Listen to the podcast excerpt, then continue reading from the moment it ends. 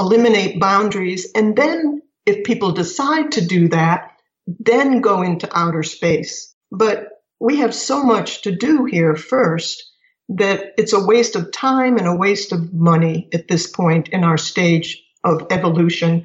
I don't know if you've ever heard the saying, we're kind of like cannibals in Cadillacs. We don't know how to use our technology wisely. And it's dangerous because sure as hell, we probably, if we don't already, will have nuclear weapons going around in outer space because we're so infantile. Welcome to Fringe FM, the podcast that explores the edges of human understanding and looks at the technologies, trends, and societal norms shaping our collective future. Here, the world's top minds share their insights and predictions on the convergence, direction, and ethics of exponential technologies transforming life as we know it. You can learn more and stay up to date at fringe.fm.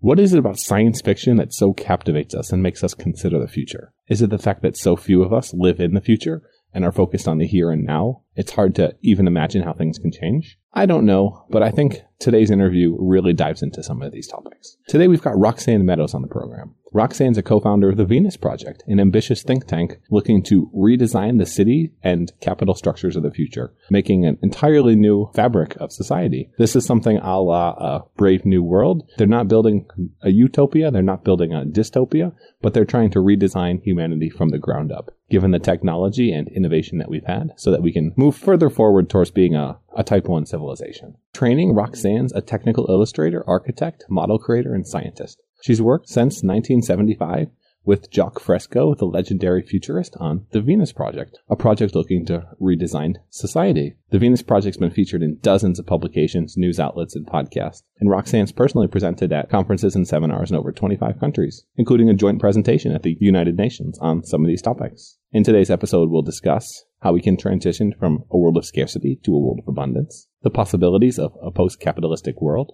why universal basic income is a band-aid rather than a solution to the world's problems, how and why we need to address climate change, why the Venus Project is re-engineering society to suit modern life, how government perpetuates inequality, what you need to know about a resource-based economy, where we're headed when it comes to urban planning and the future of cities, and the reason why utopia and too good to be true are bullshit terms. And now, without further ado, I give you futurist, designer, innovator, Roxanne Meadows.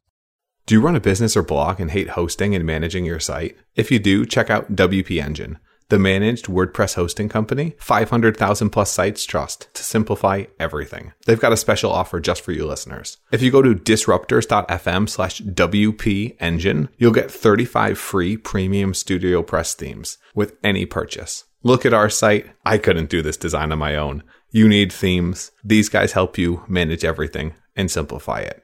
Save yourself a ton of time and headache in the process. Disruptors.fm slash WP engine. And now, let's get on with the program. We choose to go to the moon in this decade and do the other things, not because they are easy, but because they are hard. What do you describe yourself as? You have quite the background. Well, I guess mostly a futurist. Um, I know I worked with Jacques Fresco for so many years, and he used to call himself a social engineer. But I just feel grateful that I had the opportunity to learn and live with him. So I have a diverse background. I had a background in art, technical illustration, design, architectural design, medical illustration. I have my pilot's license. And I'm co-founder of the Venus Project, which is an entirely new socio-economic system was the was the basis of the name this is what it should look like when humans expand beyond Earth? How did how did the Venus project get started, I guess? Uh, if you're referring to the name Venus, well, when I first met Jacques in 1976, he used to call it socio-cyberneering, which is cybernetics and engineering uh, applied to the social system. But nobody could spell it. It was before the word cyber became popular. Nobody knew what that was. And nobody could pronounce it. So when we moved to Venus, we just called it the Venus Project. It has nothing to do with planets or metaphysics or anything like that. It reminds me a lot what you're trying to do, and specifically what I've what I've learned about Jacques. It reminds me a lot of Hari Seldon in the Foundation. I'm not sure if you've read Asimov. No, I didn't read that one. Okay, it's a it's a sci-fi book, and you essentially have someone similar in that they're able to look into the future using social science, engineering, and apply a apply a mathematical lens, so to speak, to designing society. Which it seems like is what you're doing. So you, you've been involved with the Venus Project for quite some time. Can you give me a little bit of an overview on what specifically you guys do? Well, the Venus Project is really based on Jacques' lifetime of work toward an alternative social design to what we have. He would always say that, you know, why he does the work is because what's out there really scares him. The values, where we're headed, we have no social direction to strive for. And this is what it is. It proposes an alternative social system which is updated to our technological abilities. It proposes what we could have if we use science and technology toward the betterment of humans and the protection of the environment to enhance humans and protect the environment. It's basically moving to post capitalism and a resource based economy. Right. It advocates a resource based economy, which, yes, it, it does surpass capitalism. It really states that we have the technologies to design an incredible world. But what stops us, we really don't need to perpetuate planned obsolescence and using money to determine who gets what, who very often lives and dies. It's a very, very archaic way of determining how resources are managed. So a lot of our listeners have, are probably at least somewhat familiar with a universal basic income where everyone gets some type of stipend or otherwise. How does how does the resource based economy and how does what you're doing with the Venus project differ? Hey Matt here, quick aside. Universal basic income or UBI has been gaining a lot of momentum, especially in the tech sectors as we see as we see the automation and digitization of so many jobs and the prospect of artificial intelligence replacing much of our current job force and there's not a lot that humans need to be doing if we're getting rid of a lot of the a lot of the grunt work and pure productivity. We can free up some of that human creativity to focus on other things, assuming that they don't need a job and aren't going to starve to death, then we may enter a new era of creativity and flourishing. The next renaissance, so to speak. That's the concept behind the UBI, but that's not what the Venus Project's doing. Now let's jump back to Roxanne for a quick explanation. Well, we feel that the, the monetary system causes the problems. It's the root causes of our problems. It, it has elitism, planned obsolescence, you know, as I mentioned, it determines your your standard of living. It really, it, what you're born into, you generally live your your life that way, whether you're poor or whether you're wealthy. It's an illusion in the United States to say otherwise. So we feel that that money as a means of exchange is not necessary today when we have the technology to create a tremendous standard of living that we don't even begin to use that potential today. We talk about using science, the methods of science applied to the social system. If we go to universal basic income, which, you know, people are beginning to talk about this today, and Jacques used to talk about it 50, 60 years ago, where capitalism, one of the methods that will put an end to capitalism is when enough people lose their jobs through technological displacement, then they won't have the money in their pockets to buy the goods and services turned out. This is one scenario of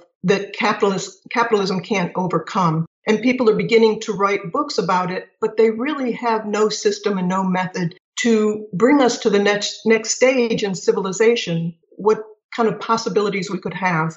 Universal basic income to us, it just keeps things as they are. You keep the schools the same, the education the same, the values the same, the social stratification the same. And I think it just delays a revolution in this country. It is more humane in a lot of ways, but it doesn't solve our problems. It's an interesting perspective that Roxanne has here. If you do think about it, UBI would be just a band aid because if we do have an economic system, it's not going to be exponential. It's not going to be growing, accelerating forever. It's going to be an S curve. Eventually, it's going to start to level out. And as things level out, especially as resources decline, because you don't have unlimited resources, you create a scenario where if growth for growth's sake is the only thing keeping the economy and world afloat, do have some challenges. When few nations control most of the Earth's resources, you will continue to have problems.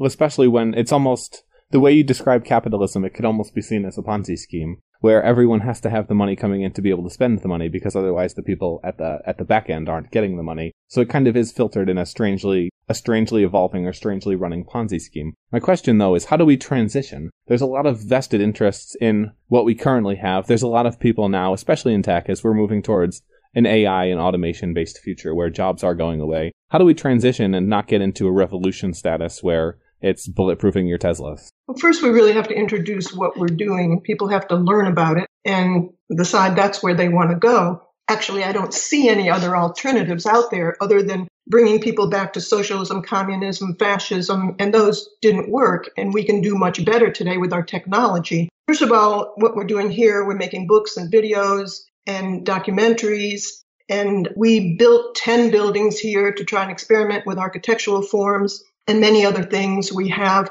over 400 models of the future. We have many blueprints. And we are working on our, our next phase, which is we call Center for Resource Management, where it will kind of be a hub and an experiment for, for designing the future, a sustainable future. We, we ultimately talk about new sustainable cities that are efficient and use resources wisely because what we advocate is to feed, house, and clothe and provide a high standard of living for literally everybody on the planet. And this could easily be done if we directed our technologies toward those ends, but we don't because we are in a fixed society which is established and those who are in positions of advantage want to maintain that. And of course, they have control of the of everything in order to set a value system to maintain it. All of our values that we have are to perpetuate whatever, whatever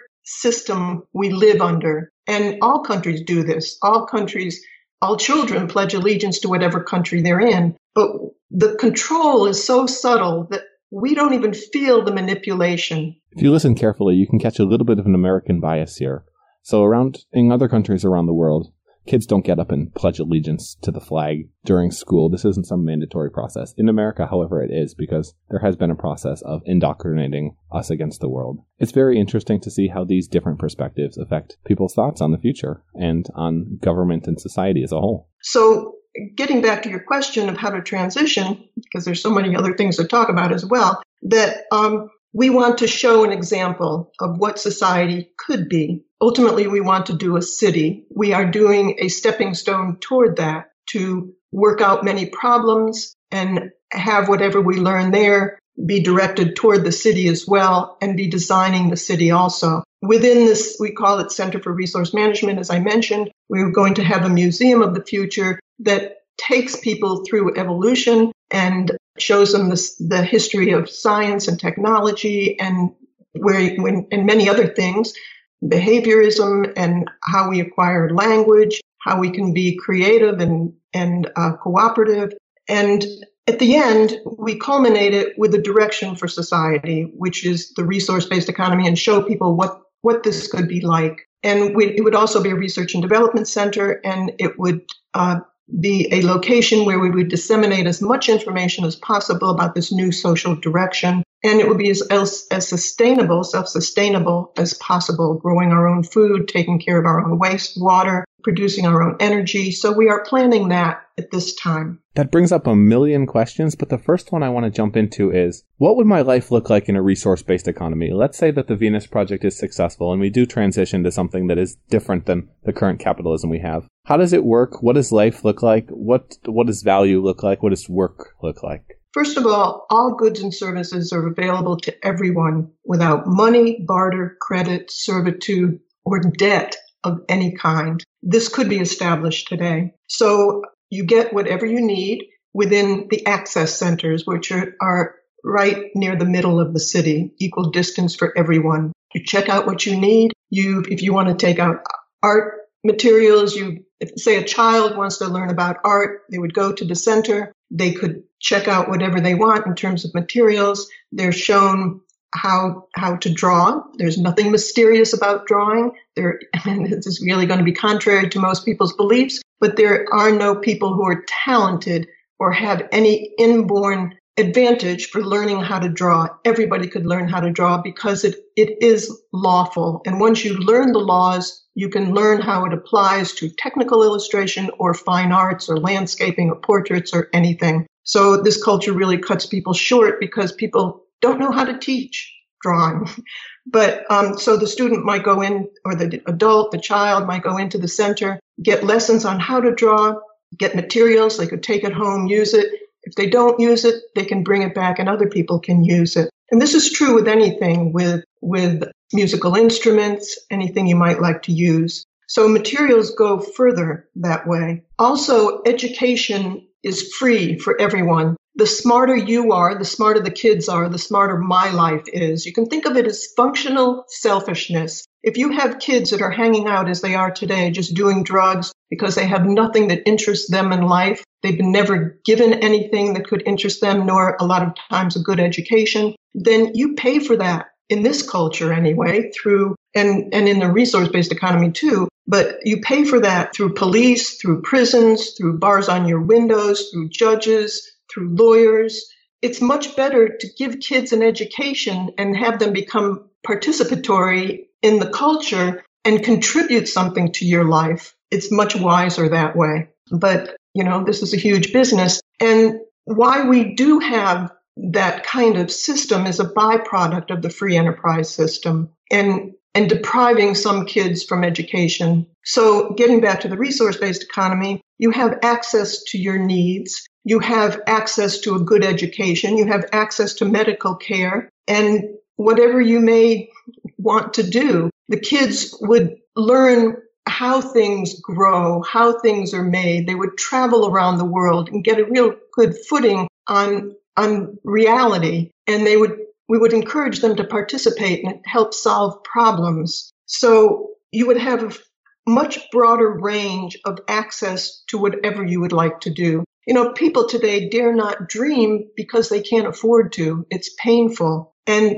it's very difficult even just to survive with so many, for some people, so many minimum jobs. People say, well, people are lazy. What do you do with the lazy people? people are made lazy. There's nothing more terrible, I would think, than minimum wage and having crying kids that you can't take to a doctor sometimes. You have to take them to a free clinic and you wait there all day and you don't get paid for that day. It's much more expensive to be poor than to have funding. So it would be nothing like what you have today. So let me let me see if I can clarify or summarize. So the resource-based economy is is a bit of it's a bit of Uber on steroids, but everyone owns everything, can use anything whenever they want. And then the the money or the funding, essentially the resources necessary to make something like this happen on a worldwide basis, that comes just from removing inefficiencies, i.e. businesses, profits and wages. Well, all Earth's resources essentially would become the common heritage of all the world's people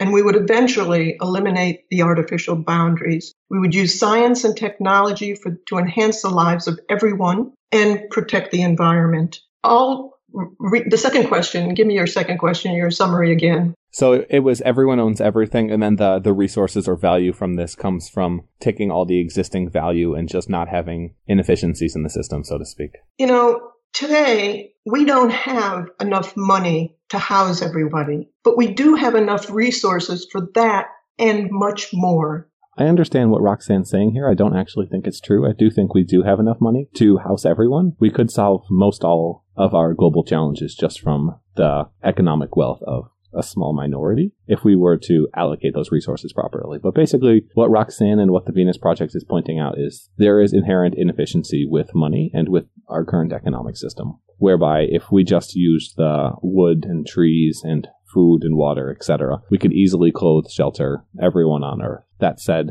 I still find it somewhat questionable that we would be able to have the same level of economic standard or well-being. Quality of life is one measure that people use, although quality of life typically should take into account things like happiness, which most standard metrics don't. So it's really inefficient to stay on this system. We have what, 7.6 billion people all out for themselves and all nations out for themselves, con- continuously consuming In order to keep this system going, we have to continuously buy and sell things. We are plundering the earth's resources for profit. It is killing us. It's proving to be ecological suicide. So unless we come up with something else, and I don't know how people will just come up with something else, Jacques worked a lifetime at arriving at this through many different disciplines. A universal basic income will not solve our problems that we have today. We have to have an entirely different value system to do that and a different social system. It is the monetary system that perpetuates war and greed and, and hunger and corruption. You know, they say it gives you incentive, but it also, you have to look at the other side of the, of the coin also, that it does give you incentive for greed, corruption, war, poverty, hunger.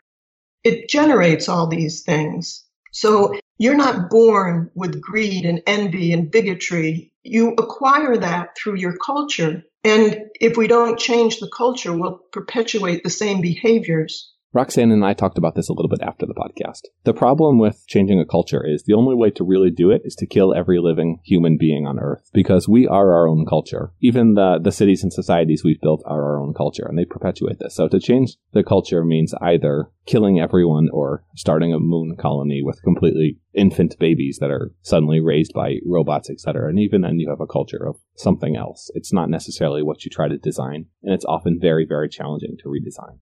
One thing that I would I would like to bring up. It sounds it sounds like a great world. It sounds like a utopia, but when things sound like a utopia, I'm always a little bit skeptical because utopia always becomes dystopia. And typically it, it trends towards communism and then eventually Russia. What um what what have you guys thought about what's the research look like on that front to avoid being another uh, another USSR?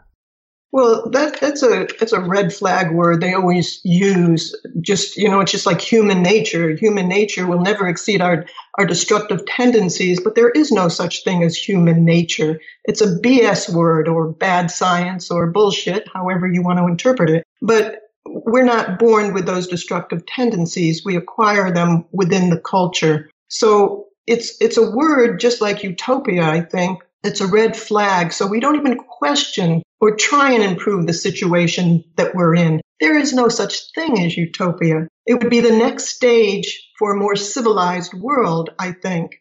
Uh, a possibility of eliminating, you know, if you have access to goods and services, people don't steal. It would eliminate greed or envy or corruption. It's not these, these tendencies are not inborn they're superimposed upon us by our culture. For instance, they sometimes put a man in jail who cuts the horns off of a rhino just to feed his family. But they, the society doesn't look at what it is in the culture that allows this family to go without food in the first place. It's much easier to blame the individual than look at the conditions that they're subjected to. So this is what the Venus Project does. Look at the conditions and the root causes of our problems and try and offer alternatives. There are no final frontiers. Jacques would always say that his cities would be a straitjacket for the next generation. But within a resource based economy, if there are problems, we would try and look at what it is in the culture that causes aberrant behavior or causes people not to get along. And we can change those quickly because there is no vested interest. There are no people making money off of your misery, off of keeping you sick or keeping you in jail or keeping low wages. You know, there, you eliminate those things within a monetary, within a resource based economy. What's the governance structure look like? Well, that's something that's very difficult for people to understand because today everybody's looking for somebody to govern you. But if you looked, what, what do the politicians and the people who are governing today, what do they really do? They're there primarily to serve the interest of those in positions of power and advantage. They're there to keep things as they are. They're mostly bankers and lawyers. They don't really know how to eliminate war. They don't know how to make a higher yield per acre without poisoning the foods. They don't know how to make clean sources of energy. I don't know what they're doing there, frankly. What we need are multidisciplinary people working with computers that have electrical sort of so to speak, electrical tentacles out sensors into the environment so we can make more appropriate decisions as and and the value system would be for human need and the protection of the environment as opposed to wealth, property, and power, which are two separate things. You can't make the free enterprise system into something ethical. The, the basis of it is corrupt. And people say, well, it's broken. It's not broken. It's doing exactly what it's supposed to do. The money today is going toward the wealthy faster than any other time in history, which is going to bring a lot of trouble. So, and it's very difficult because people can't just sit down and evaluate what's happening because we're not, we're not taught to do that because it doesn't serve the interest of the free enterprise system. You know, in the old days, they weren't allowed to have slaves read. it was against the law. And it's kind of like that today. The less people know about what's happening to them and to the environment, the easier they are to control. So it's um, it's a difficult situation, which means we would probably have a collapse of things before people become disillusioned with their political leaders to understand that they can't solve the problems and many times they're the cause of them. And if people lose their homes, I don't advocate this, but I think it might take that for people to lose their homes, lose their jobs, and lose confidence in the in political systems before they look around and say, this isn't working. We need something else we definitely do need something else. And I like that you brought up the distractions. Even in Rome, they had the Olympic Games just to distract the masses. So I want to I want to transition a little bit now to your cities. So you look at the cities that the Venus Project's designing, and it looks like something straight out of Star Trek. Talk to me about what it's like, what the construction process looks like, and how you guys are designing better, more affordable, and efficient housing. They're, the designs of the Venus Project's total city systems approach, and that's what it is they really correspond with the aims, how they're designed, meaning we want to feed, house, clothe, and provide a high standard of living for, as I mentioned, everybody on earth. And we feel that that's, that's possible. To help accomplish this, we want to do sustainable cities because it's easier to design new cities from the ground up than to maintain and restore the old ones. Just as it's more efficient to design something like a state of the art production facility than to upgrade an obsolete factory. So the Venus Project proposes all different types of cities, but they would function as a living, breathing organism that all works together, just like the human body. If you get an infection in your toe, you don't have a democratic committee meeting going up to your head and saying, hmm, we're going to do a three month study. By that time, you have a gangrene up to your waist. So the human body acts as a symbiotic process. Everything gets whatever it needs whenever it needs it.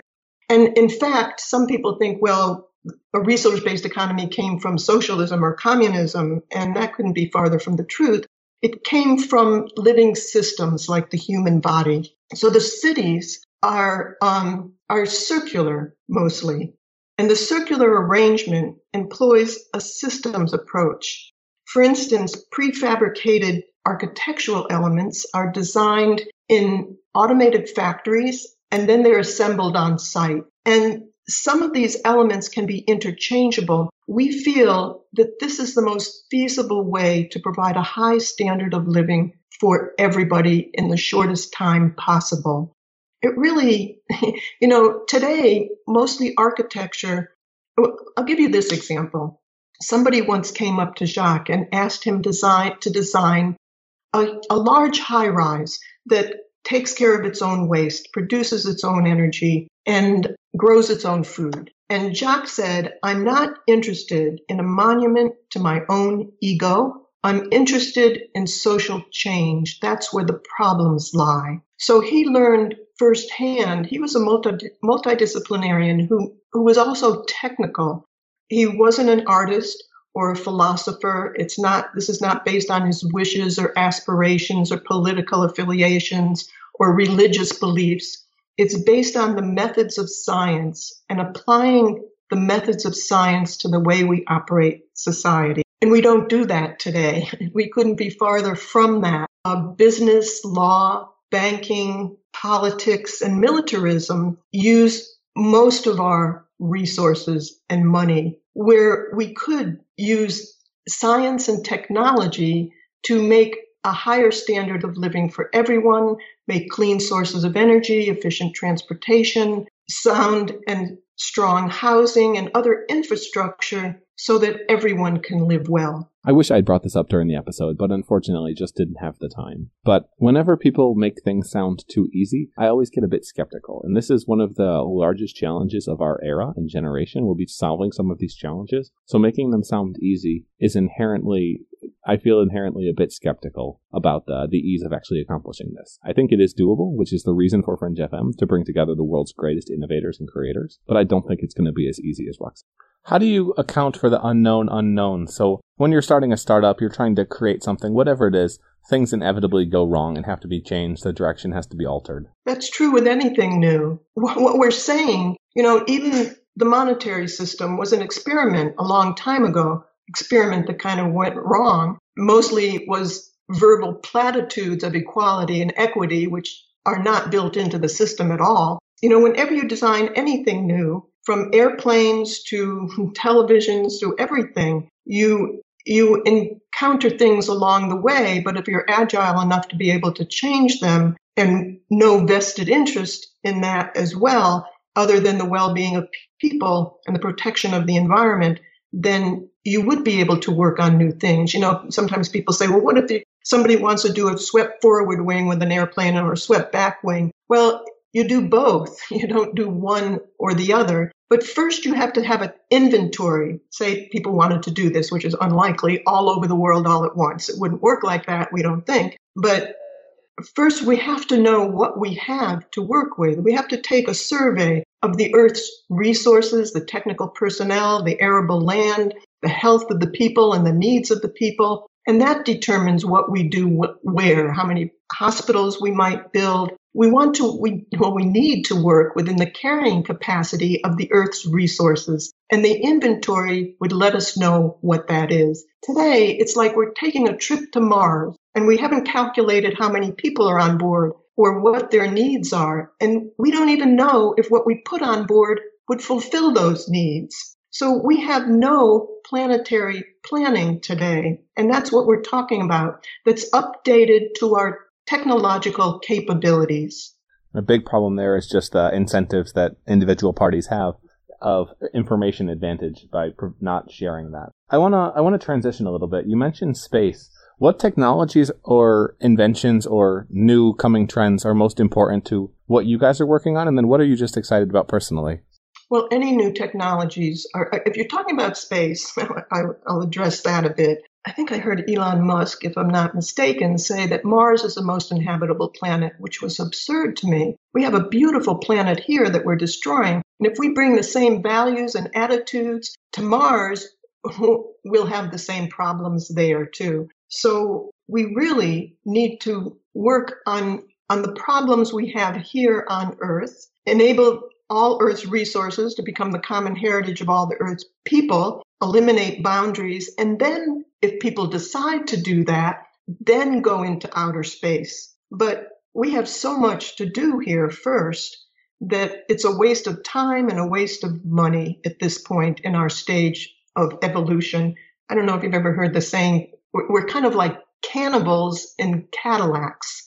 We don't know how to use our technology wisely. Our, our reach exceeds our grasp. Yeah, I, I would I would definitely agree with that. So with the with the city that you guys are focused on building, you said you're at Venus right now. Where exactly is that located? How big's the team? And what does the what does the progress look like in terms of putting together this social experiment? We built 10 buildings here. As I said, we have over 400 models. We do tours every Saturday, tour seminars. And we only, due to zoning restrictions, we could only put up three residents here. So the next project, we want to at least be able to accommodate 400 people. There are so many people that want to come here and work with us. And if we're all in the same location, we could probably get a lot more done. But what we do have now, if you go to our website, you'll see the many teams that are organized and they work through Trello boards, which are task oriented, and they help perpetuate this direction and this idea. We they are all volunteers at this time.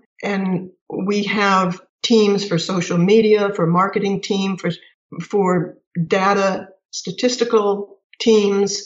We have to, to really evaluate our progress or what, what's happening. We have a web development team. We have tran, transcription teams because we have many, many lectures, over 600 lectures that just Jacques did alone about this direction on many different topics. So we are working on many different things at the same time.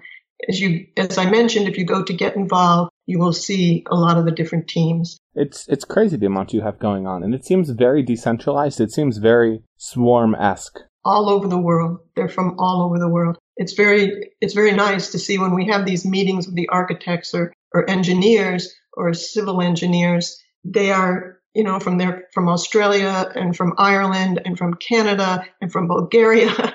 And it's it's very nice. They're all very interested. They understand if you do nothing, nothing will happen. And they would like to see a different world. And they haven't seen, and I haven't seen anything that could have more possibilities to solving a lot of the problems that we don't address in this culture. How much of your modeling is based off of ant colonies or beehives? Because I feel like it's very applicable to what you're doing. Yes, it may be in some ways. Many we have many interdisciplinary teams that are working together, and that's the way we de- we would develop the first city too. Many interdisciplinary teams working together to develop one eighth of the city and then duplicate it. As we were talking earlier about what our cities look like, this keeps the cost down and makes the cities efficient as well. So a little bit outside of Venus Project as well. Part of the, part of the purpose of this podcast is to get thought leaders on and then explore explore the the exterior, the fringes. So it's on blockchain and cryptocurrency and the developments we're seeing. Well, I think in some ways it's very interesting, but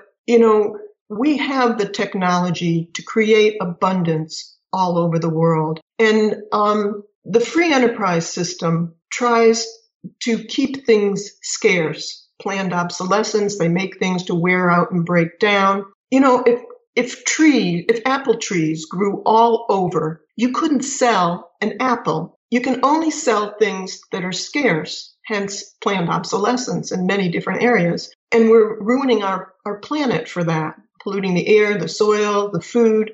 But, you know, we don't have guards on beaches to make sure people don't come at night and steal a cup of sand. The air we breathe is tremendously valuable, but we don't monitor how many breaths people take because it's abundant.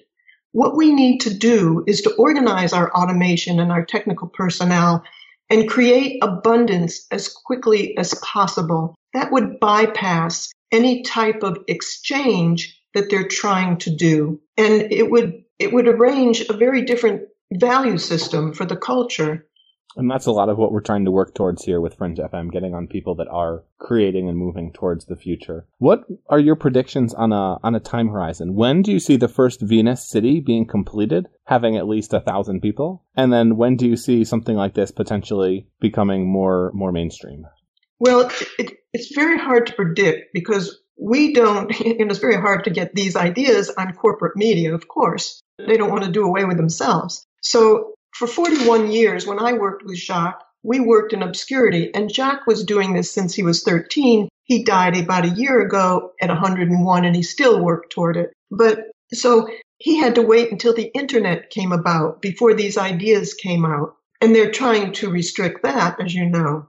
So when this comes about, I would say don't put it on us. We work all the time on it. I mean, those who work for the Venus Project, I would say it depends on what others do, how much they learn about this. If it interests them, read about it, study it. We don't want people to just follow it, but really study the information on the venusproject.com and our new nonprofit organization called resourcebasedeconomy.org. You can learn about it on there as well. And you know, sometimes it just takes meeting the right person or the right groups of people to in order to to start the Center for Resource Management. We'll take it as far as we can, but it really needs funding as well because we live between systems. So it's very hard to give any time prediction, but we're always working on it. Is there a country in particular where you see this having having a better shot? I don't know if the US would be the the easiest with something like this. I agree with you. We are looking, we have a land acquisition team as well, and we're, we're looking at certain criteria. We would like subtropical perhaps, so we can take advantage of solar, maybe geothermal and other forms of energy, wind as well. We don't want, of course, any coal or oil or any destructive type of energy systems, and there's plenty that aren't. So it will be a showcase for that as well. But we are looking at other places around the world with certain statistical data that we have that may fit. It also needs to be near a tourist area because it won't be totally self-sustaining because we are counting on people coming in and going to the museum, which would be several buildings. And it's not just a, a museum where you just go and look, but it gives you an education as to, for many different things, to culminate on a resource based economy. So we're looking around the world and other places. Probably, I agree with you with your assessment of this country, perhaps, might not be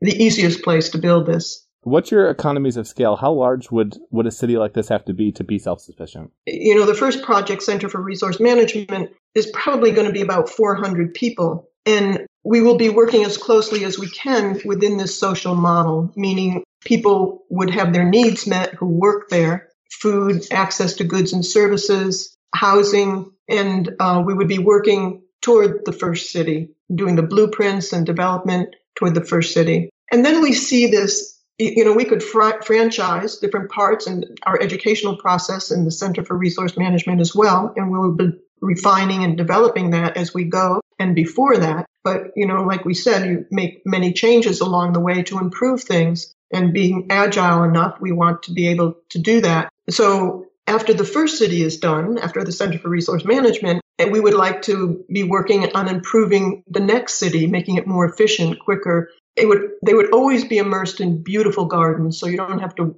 drive 40 miles to get to a park. And so the cities would be sharing information freely and sharing resources freely. And hopefully this would grow through evolution then rather than revolution. And we really need to, just like any new new developments, we need to put it to, to test. And that's what these developments would be doing. What would happen to old cities? Like you said, to it's much cheaper to build a new city than it is to upgrade an existing one. Right. Well, we, the cities would be very open, the new cities. So we would want people to come through them, see them, see if they want to live in them, and then develop another one in their country and use our model, our educational systems, and many other things that were developed. And perhaps we would keep some of the old cities as kind of museum cities just to show how terrible many things were in the past. Probably mine them for resources and anything else that we could get from them once people do want to move into the new cities. I think it's a very interesting concept. There's definitely a lot of hurdles ahead of you, but it is the general direction that we need to be going if we wanted to become a, a level one civilization and start to start to expand galactically. Roxanne, where's the best place for people to find you? Well, I would say thevenusproject.com, and we have all the information for all the other social mediums at the bottom of the page, and our nonprofit organization called resourcebasedeconomy.org. You can learn all about the projects that I'm talking about. Awesome. Thanks for coming on today, and thanks for tuning in, guys. Thank you, Matt. Appreciate it a great deal. Hey, hope you enjoyed the episode. Did you know you can make a tax deductible donation to Fringe FM to support our mission? Yes, you heard that right. Tax deductible. You can support us in the work we do and all the good that we're trying to accomplish in the world, or you can save your tax dollars for the taxman. It's your choice. We like to think we're a bit more efficient and important for the world and hope you do too. Fringe FM is fiscally sponsored by a registered 501c3 nonprofit that's focused on advancing science worldwide. This means that you can write off your donation for tax purposes and possibly even get your employer to match the donation. All of these would greatly impact the level of good we're able to do in the world and the quality of show we're able to produce. To learn more about supporting Fringe FM and whether your gift would qualify to reduce your taxes, please visit fringe.fm/give. And really, if you care about our mission in the world and the work that we're doing, please consider supporting our efforts. You are quite literally deciding whether or not we continue and how much of an impact we can make. Again, it's fringe.fm slash give to learn more and support our cause. Thank you so much and have a great day. If you want more of Fringe FM, you can subscribe to the podcast on iTunes or go to fringe.fm, where you'll find tons of audio and video interviews with leaders in the fields of genetics, cryptocurrency, longevity, AI, space, VR, and much, much more. And you can follow me on Twitter at It's Matt Ward. If you enjoyed the show, please leave a quick review in iTunes to help more people discover Fringe FM.